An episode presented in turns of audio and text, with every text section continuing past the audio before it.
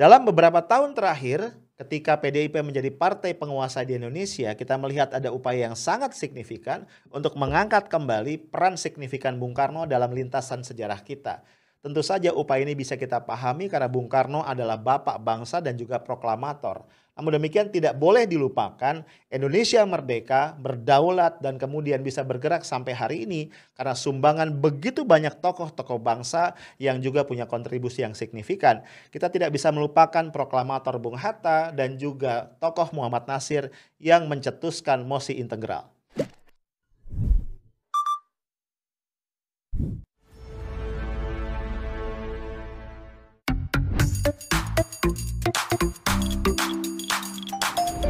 Guys, gimana kabar lu hari ini? Semoga sehat ya. Gue doain juga supaya semua urusan lancar dan sekarang lu udah bisa rehat ya. Ini hari Rabu 9 Juni 2021. Waktu cepat banget ya. Sebentar lagi nih Juni berakhir artinya setengah tahun udah lewat nih dari tahun 2021. Sudah hampir satu setengah tahun kita bersama COVID-19. Enak banget ya, dua kali puasa, dua kali lebaran ditemani covid gitu ya. Belum lagi kita dengar belakangan eh, pasca libur lebaran kemarin, walaupun pemerintah secara formal sudah mengeluarkan larangan untuk mudik, ternyata terjadi lonjakan kasus covid di banyak tempat. Salah satu yang paling parah nih yang gue baca adalah di Kudus ya, itu sampai 30 kali lipat katanya dibanding kondisi-kondisi sebelumnya. Di Bandung pun begitu ya sampai bed occupancy rate itu melonjak cukup tinggi. Ya kita doa aja ya sama Tuhan itu yang bisa kita bisa lakukan saat ini ya. Kita doa semoga COVID ini segera reda, segera hilang dari bumi Indonesia sehingga hidup kita bisa relatif normal kembali. Amin ya. Sejujurnya ya kalau gue ditanya apa cita-cita lu sekarang, gue nggak pengen lo jadi presiden, jadi apa, jadi menteri, jadi bupati, pusing. gue cuma punya satu cita-cita yaitu bisa jalan-jalan kembali tanpa masker. Pakai masker tuh engap bro, sumpah. Tahu engap kan? Itu bahasa Jerman ya, artinya sesak napas. lah bro, gue pengen ngajak lu ngobrol-ngobrol tentang sejarah ya. Dalam bahasa Inggris sejarah itu kan history. Jadi ada his dan story. Oke, okay? story itu cerita. Jadi ceritanya dia, cerita yang dibuat oleh dia, cerita yang ditulis oleh dia, his ya. Siapa nih hisnya ini? His ini adalah para pemenang, the winner atau para penguasa. Jadi ya lu jangan heran yang namanya sejarah dari sebuah bangsa, dari sebuah negara itu selalu ditulis oleh para penguasa, para penakluk. Gitu. Dan ketika terjadi pergantian rejim atau pergantian penguasa sangat lazim kalau kemudian sejarah itu bisa ditulis ulang atau diubah atau setidaknya direvisi. Jadi kalau kita lihat sangat boleh jadi ya uh, satu peristiwa ya itu gambarannya deskripsinya di buku-buku sejarah di sekolah misalnya itu berubah ya dari waktu ke waktu.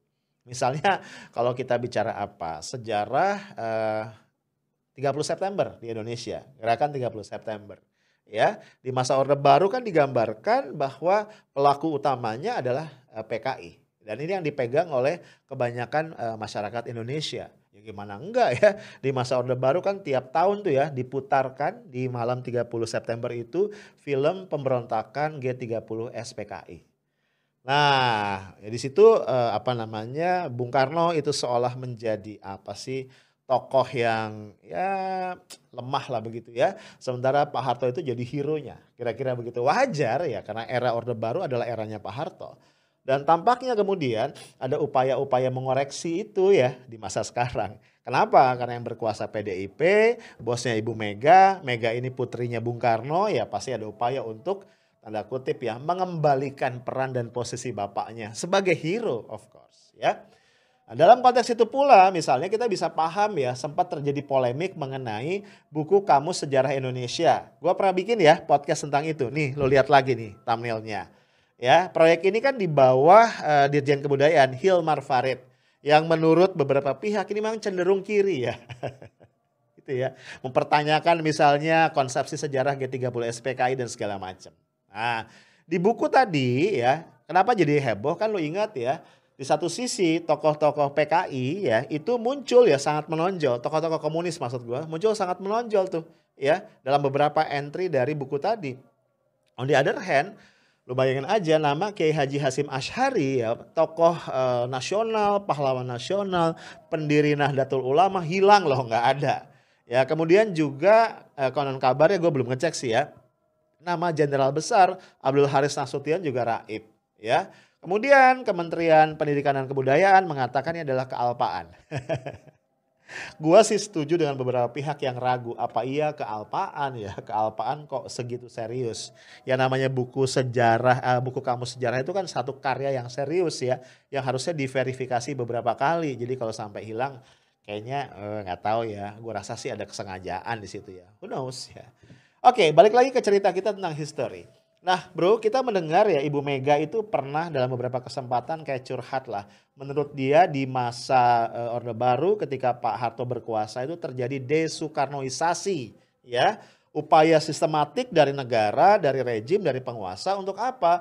Untuk mengurangi atau menekan atau bahkan menghilangkan peran-peran Bung Karno di dalam lintasan sejarah Indonesia. Termasuk menghilangkan pemikiran-pemikiran pengaruh dari pemikiran-pemikiran Bung Karno. Nah, di sini kayaknya gue perlu mengajukan pertanyaan kritis ya. Apa mungkin sih ya peran Bung Karno dalam lintasan sejarah kita itu dihilangkan? Kayaknya enggak ya. Karena terlampau jelas ya, too obvious ya. Bagaimanapun Bung Karno adalah founding parents, bahkan proklamator, presiden pertama kita yang memang sudah meletakkan dasar-dasar berbangsa dan bernegara yang harus kita akui sampai hari ini ya. Kalau masalah pemikiran menurut gua relatif. Pemikiran yang mana sih yang dimaksud ya? Kalau yang dimaksud marhainisme menurut gua harusnya kalau sila-sila dalam Pancasila ya misalnya eh, keadilan sosial bagi rakyat Indonesia itu sungguh-sungguh diterapkan, harusnya ya cita-cita Bung Karno, pemikiran Bung Karno tentang marhainisme dengan sendirinya teraplikasikan ya kan. Ya walaupun judulnya lain ya, kan nggak harus juga judulnya kan yang penting isinya. Nah, cuma kan menjadi problem ya menurut gua, menjadi problematik kalau yang dimaksud pemikiran Bung Karno termasuk adalah konsepsi Nasakom. Nah, ini sensitif urusannya kan. Nasionalisme, agama sampai situ oke, komunis. Nah, ini ya Bagaimanapun kita tidak boleh lupa ya kan Bung Karno mengatakan jas merah jangan sekali-kali melupakan sejarah kan gitu ya.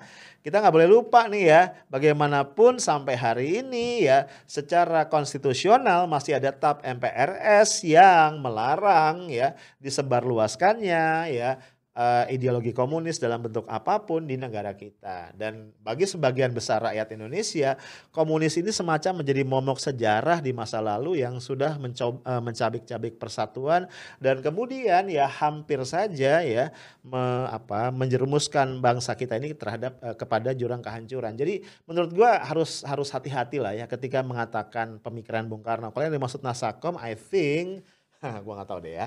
Nah, guys, uh, Nampaknya kemudian ya, karena tadi ya Bu Mega merasa ada desoekarnoisasi, lalu ada upaya-upaya cukup intens sekarang ketika partainya PDIP berkuasa dan kemudian juga mengusung petugas partai ya Pak Jokowi sebagai presiden. Banyak upaya nih untuk mengembalikan lagi itu ya kenangan, memori ya, pemikiran atau apa pun yang terkait dengan Bung Karno ya. Ini ada dua upaya gue lihat secara fisik dan secara pemikiran. Kalau kita lihat secara pemikiran misalnya ya eh, fraksi Partai Demokrasi Indonesia Perjuangan di PDIP itu sempat mengajukan rancangan undang-undang HIP, haluan ideologi Pancasila yang di dalamnya itu ada ya konsepsi Bung Karno tentang uh, memeras Pancasila menjadi Trisila dan Ekasila. Juga konsep ketuhanan yang berkebudayaan. Sempat heboh kan? Kemudian ditarik RU tadi, kemudian masuk lagi tuh dalam bentuk RU BPIP. Gua sendiri belum lihat ya, apakah ada kesamaan atau sejauh mana ada kesamaan. Cuma biasanya strateginya gitu ya. Kalau ada satu rancangan RUU dimasukin ya, ternyata timbul kehebohan, ditarik lagi. Nanti kalau udah reda, reda ya, pemikiran publik atau fokus publik udah ke tempat lain, dimasukin lagi dengan bungkus yang berbeda. Biasa ya. Lah bro kita juga jangan lupa ya di masa Pak Jokowi jadi presiden dan PDIP menjadi partai berkuasa juga itu keluar Kepres nomor 24 tahun 2017 yaitu apa? Penetapan 1 Juni sebagai hari lahir Pancasila. Menurut gue ini juga masih jadi kontroversi sampai sekarang ya. Karena kemudian orang uh, bisa berdebat ya apa yang spesial dari tanggal 1 Juni. pada tanggal 1 Juni memang Bung Karno dalam sidang BPUPK PKI itu menyampaikan uh, pemikiran atau gagasan pribadinya mengenai lima dasar bernegara yang kemudian kita kenal sebagai Pancasila. Mungkin karena itu ya Bung Karno dianggap sebagai penggali Pancasila. Tapi kita jangan lupa ya, kalau patokannya istilah Pancasila, istilah Pancasila itu sudah lama ya, ratusan tahun yang lalu digunakan di kitab Negara Kertagama misalnya atau di kitab Sutasoma. Kalau bicara substansi lima dasarnya jangan lupa sebelumnya Muhammad Yamin dan Mr. Supomo juga menyampaikan gagasannya. Dan kita nggak boleh lupa Pancasila yang kita gunakan hari ini ya konsepsi atau rumusannya berbeda dengan Pancasilanya Bung Karno. Yang disahkan oleh BPUPKI bukan Pancasila versi Bung Karno ya tapi adalah Pancasila versi 22 Juni yaitu ada di Piagam Jakarta. Yang kemudian dengan revisi menjadi Pancasila yang ada di pembukaan Undang-Undang Dasar 1945 jadi menurut gua kalau gua ya gua menganut mazhab bahwa hari lahir Pancasila itu 18 Agustus. Ya tapi namanya udah ditetapkan presiden ya. Gue cuma ingin menunjukkan bahwa histori sejarah itu memang ditulis oleh para pemenang. Karena yang berkuasa PDIP ya dipimpin Bu Mega, presidennya Pak Jokowi, petugas partai PDIP wajar kemudian hari lahir Pancasila adalah Pancasila versinya Bung Karno. Kan begitu. Nah, Bro, Ternyata upaya-upaya tadi ya untuk menghidupkan kembali sosok Bung Karno bukan cuma dilakukan eh, tadi ya di apa peraturan hari lahir Pancasila, eh, apa Trisila, Ekasila dan lain-lain, tapi juga dalam bentuk fisik ya. Nah, kalau lu cermati dalam beberapa tahun terakhir seenggak-enggaknya catatan gua dari tahun tahun 2017 ya, itu eh, banyak banget nih ya eh, pembangunan dan peresmian patung-patung Bung Karno di berbagai tempat ya di 2017 itu di Blitar misalnya dibangun patung Bung Karno yang kelima. Weh, luar biasa ya. Sosok Bung Karno gagah dengan pakaian yang biasa dia pakai tuh ya, mengepit tongkat komando. Lu bayangin aja, tingginya itu sampai 9 meter ya, kemudian dibuat dari perunggu dan biayanya itu sekitar 1,9 eh, miliar. Nah, mahal juga ya. Berarti sampai 5 ton loh, Bro. Ya. Di 2020 bulan Februari misalnya ya, Ketika itu Mayor Jenderal TNI Dudung Abdurrahman berposisi sebagai Gubernur Akademi Militer ya, dilakukan peresmian ya dari patung e, Bung Karno di Akmil Magelang. Ya. Konon awalnya ya itu Megawati pernah curhat lah. Bung Karno ini kan e, orang yang mendirikan Akmil Magelang sebagai kelanjutan dari Akademi Militer Nasional AMN di Yogyakarta kok nggak ada patungnya gitu. Mungkin Gubernur Akmil cukup sigap nih ya menjawab uh, menjawab uh, apa curhatan itu lalu dibuatlah di situ patung dari Bung Karno. Eh, peresmiannya rame bro ya. Uh, Megawati hadir, ada Puan Maharani, ada Menteri Yasona Lauli, kemudian Menteri Pertahanan juga hadir, ada Kepala BIN juga hadir di situ gitu. Wah, rame banget tuh peresmiannya. Dan setelah itu nggak lama ya Dudung Abdurrahman kemudian dipromosikan ya walaupun tetap dalam jabatan bintang 2 menjadi Pangdam Jaya. Dan sekarang jadi Pangkostrat ya. Apakah berhubungan sama patung gua nggak tahu. no comment. Ya. Uh, kemudian juga di tahun 2021 ya, uh, bulan Maret kalau gua nggak salah, itu diresmikan juga Tugu Patung Bung Karno ya di wilayah kota Semarang Lama di Stasiun Tawang ya itu dahsyat bro. Tingginya 17 meter ya, biayanya sampai 7 miliar. Kebayang ya, 17 meter tinggi banget. Kemudian lanjut lagi nih ya, bulan Mei 2021, eh, belum lama berarti, itu diresmikan pula patung Bung Karno dalam posisi sedang duduk begitu ya. Itu tingginya sekitar 4 meter, eh, ini di kantor atau ya di kantornya Lemhanas. Lembaga, uh, Lemhanas itu lembaga ketahanan nasional ya dahsyat juga ya menurut gue ya.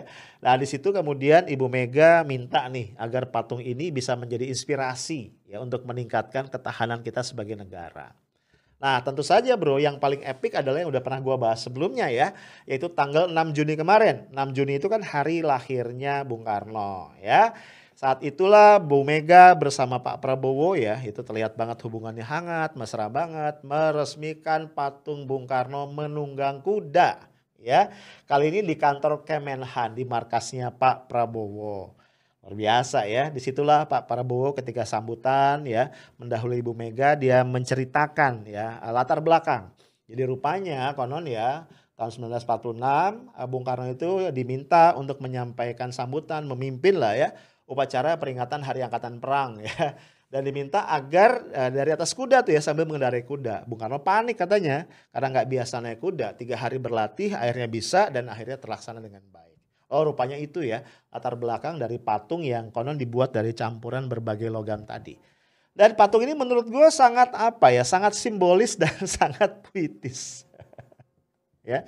Jadi lo lihat ya, beberapa patung itu di situ melibatkan sosok Menhan Prabowo Subianto. Jadi kalau orang yang kemudian senang melihat dari perspektif politik ya, ini patung politik. Karena tadi ya ada aspek politik yang sangat-sangat kental ya. Akhirnya orang menghubungkan bisa jadi ini upaya dari Pak Menhan, dari Pak Prabowo untuk mengambil hati Ibu Mega ya. Karena bagaimanapun kalau kita bicara politik Indonesia di 2024, Ibu Mega ini masih punya kartu yang cukup kuat ya. Dia memimpin partai pemenang pemilu sebelumnya. Lo bayangin aja ya kalau kita mau cal nyalon diri nih ya jadi presiden misalnya calon presiden wah kalau di apa usung PDIP selesai soalnya udah 19, sekian persen ya di pilpres yang lalu jangan lupa ada presidensial threshold Nah, berkali-kali gue bilang, analisis gue bisa jadi nih ya, Pak Prabowo sedang berupaya tadi mengambil hati Ibu Mega untuk bisa menghidupkan kembali perjanjian batu tulis ya. Ini perjanjian antara Mega dan Prabowo menjelang Pilpres 2009 untuk saling mendukung ya. Waktu itu perjanjiannya PDIP akan mendukung uh, Prabowo untuk maju di Pilpres 2014. Ternyata nggak jadi ya. ya bisa jadi kan CLBK kan cinta lama bersemi kembali. Nah guys, uh, walaupun tadi kita lihat ya belakangan patung Bung Karno ini memang tersebar banyak banget ya. Bahkan tadi ada pembangunan dan peresmian banyak patung Bung Karno yang baru. Kalau kita ngomong patung dari tokoh ya, pada kutip bapak bangsa, itu kayaknya yang paling spektakuler tuh masih di Korut ya.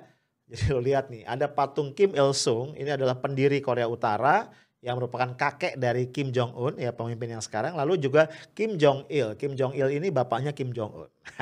patungnya dibuat loh bro, dua-duanya itu bersanding dan gede banget ya. Gua nggak tahu ya tingginya berapa puluh meter. Bukan sekedar menjadi pengingat terhadap peran mereka dalam sejarah Korea, tapi juga lebih apa ya sebagai sosok yang sangat-sangat dihormati. Bahkan kalau lihat ya, ini nyaris disembah bro. Jadi kayak berhala ya. Ya tentu gua sih berharap ya tadi patung Bung Karno yang tersebar begitu banyak gak sampai kayak gitu. Ya gue ingat sih uh, siapa Pak Prabowo ketika meresmikan patung-patung Bung Karno itu mengatakan ini bukan bagian dari kultus individu. Tapi sekedar untuk mengingatkan peran Bung Karno dalam sejarah. Cuman gue worried aja ya, sesuatu yang terlalu berlebihan itu kan bisa menjurus pada kultus. Kenapa gue worried ya? Karena gini ya, namanya negara demokrasi dengan kultus itu dua hal yang menurut gue nggak bisa di nggak bisa disatuin. Emang sih kita harus menghargai jasa para pahlawan, founding parents, tapi menurut gue ya proporsional aja gitu ya. Nah, Bro sebenarnya gua ya nggak pernah punya keberatan ya terhadap patung-patungan itu. Cuman gua tuh jadi mikir-mikir ya kalau kita bicara patung ya eh, patung dari tokoh gitu ya. Cuman satu yang gua khawatirkan kalau ada uh, glorifikasi yang berlebihan. Gitu.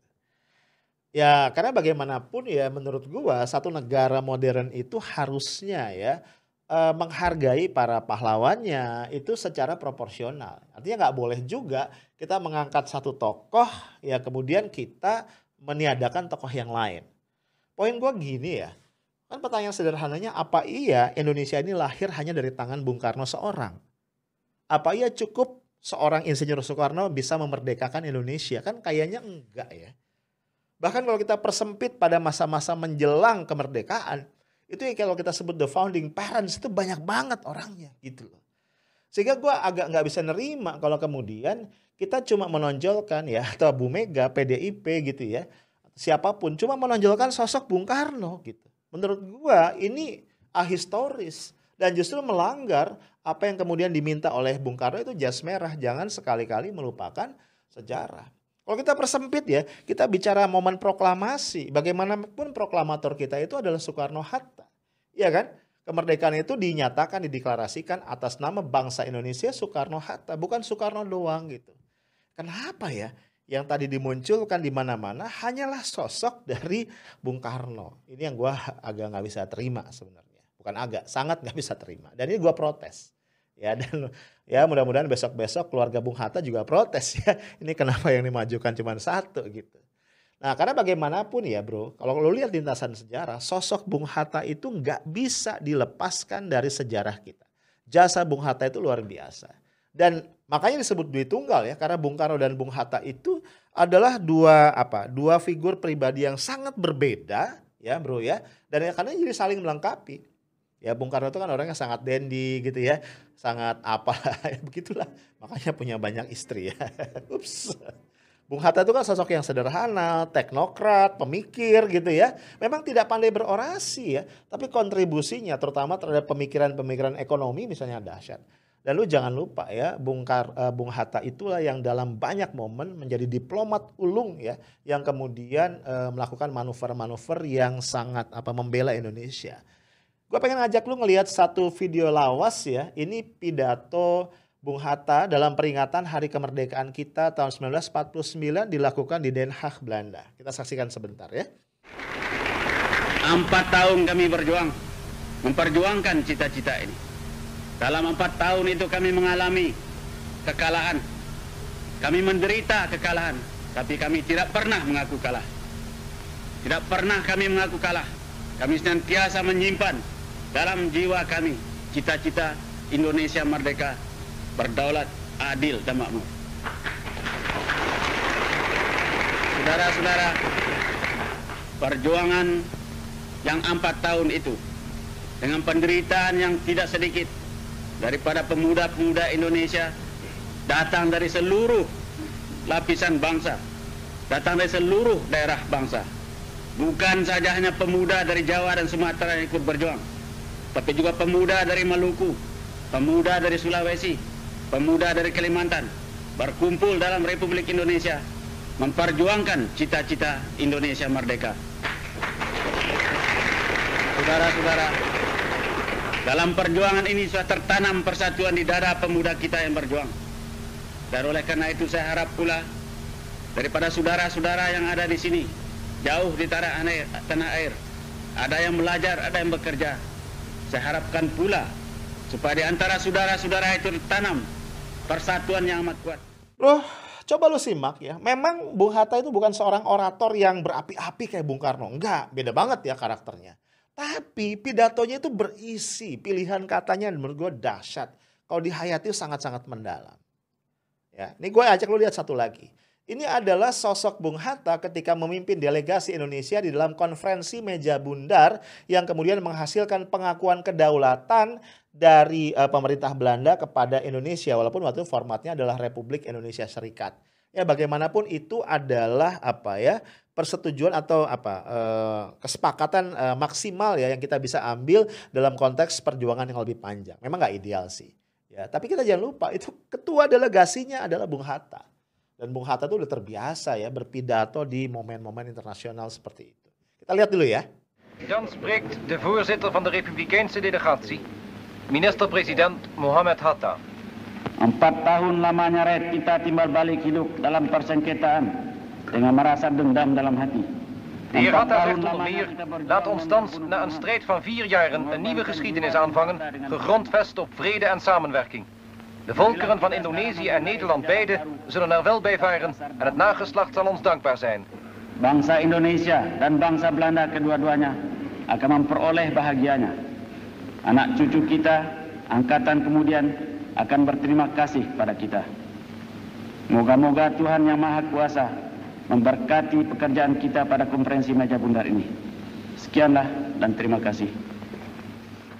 Nah, bro, jadi artinya sekali lagi gue garis bawahi ya, gue mempertanyakan, gue menggugat kalau ya upaya-upayanya menjadi belat sebelah, ya, hanya memajukan atau mengangkat sosok Soekarno dan kemudian seolah ya menenggelamkan dan melupakan tokoh-tokoh yang lain. Bukan cuma Bung Hatta ya bro ya, lu jangan lupa ya, Kan tadi ya setelah KMB itu Indonesia menjadi Indonesia eh, Republik Indonesia Serikat ya, di mana Republik Indonesia dengan ibu kota di Yogyakarta hanya merupakan satu dari 15 negara bagian yang tergabung dalam RIS. Nah, kemudian mulai muncul tuh perpecahan, masalah segala macam. Dan dalam situasi yang krisis itu ya pada tanggal 30 April 1950 ya pemimpin Masyumi yaitu Muhammad Nasir mengajukan mosi integral ya mosi yang meminta agar ya anggota parlemen di Republik Indonesia uh, Serikat itu kembali menyatukan, membubarkan uh, negaranya masing-masing dan kemudian bersatu lagi menjadi negara kesatuan Republik Indonesia. Lu bayangin bro, kalau tidak ada mosi integral dari Muhammad Nasir, hari ini bisa jadi bentuk negara kita Republik Indonesia Serikat. Dan bisa jadi ya mungkin nggak selamat sampai hari ini karena sudah terpecah belah sejak jauh sebelumnya. Jadi poin gua boleh aja ya Bu Mega ya namanya anak ya kan dalam bentuk uh, sebagai bentuk bakti pada orang tuanya ingin nama Bung Karno diangkat kembali. Tapi sebagai seorang negarawan menurut gua nggak pantas banget kalau Ibu Mega mengangkat Bung Karno habis-habisan dan kemudian menenggelamkan atau melupakan ya founding parents yang lain yang jasanya tidak kalah besar terhadap negara ini. Ya, terakhir gue ingin mengatakan, negara ini memang punya seorang bapak bangsa yang namanya Bung Karno, tapi dia bukan satu-satunya. Dan tidak mungkin negara ini menjadi seperti hari ini negara Indonesia, NKRI yang kita cintai, hanya gara-gara satu orang yang namanya Bung Karno. Di situ ada Bung Hatta, di situ ada Muhammad Nasir, di situ ada tokoh-tokoh lain yang jasanya tidak kurang banyak kalau dibandingkan dengan Bung Karno.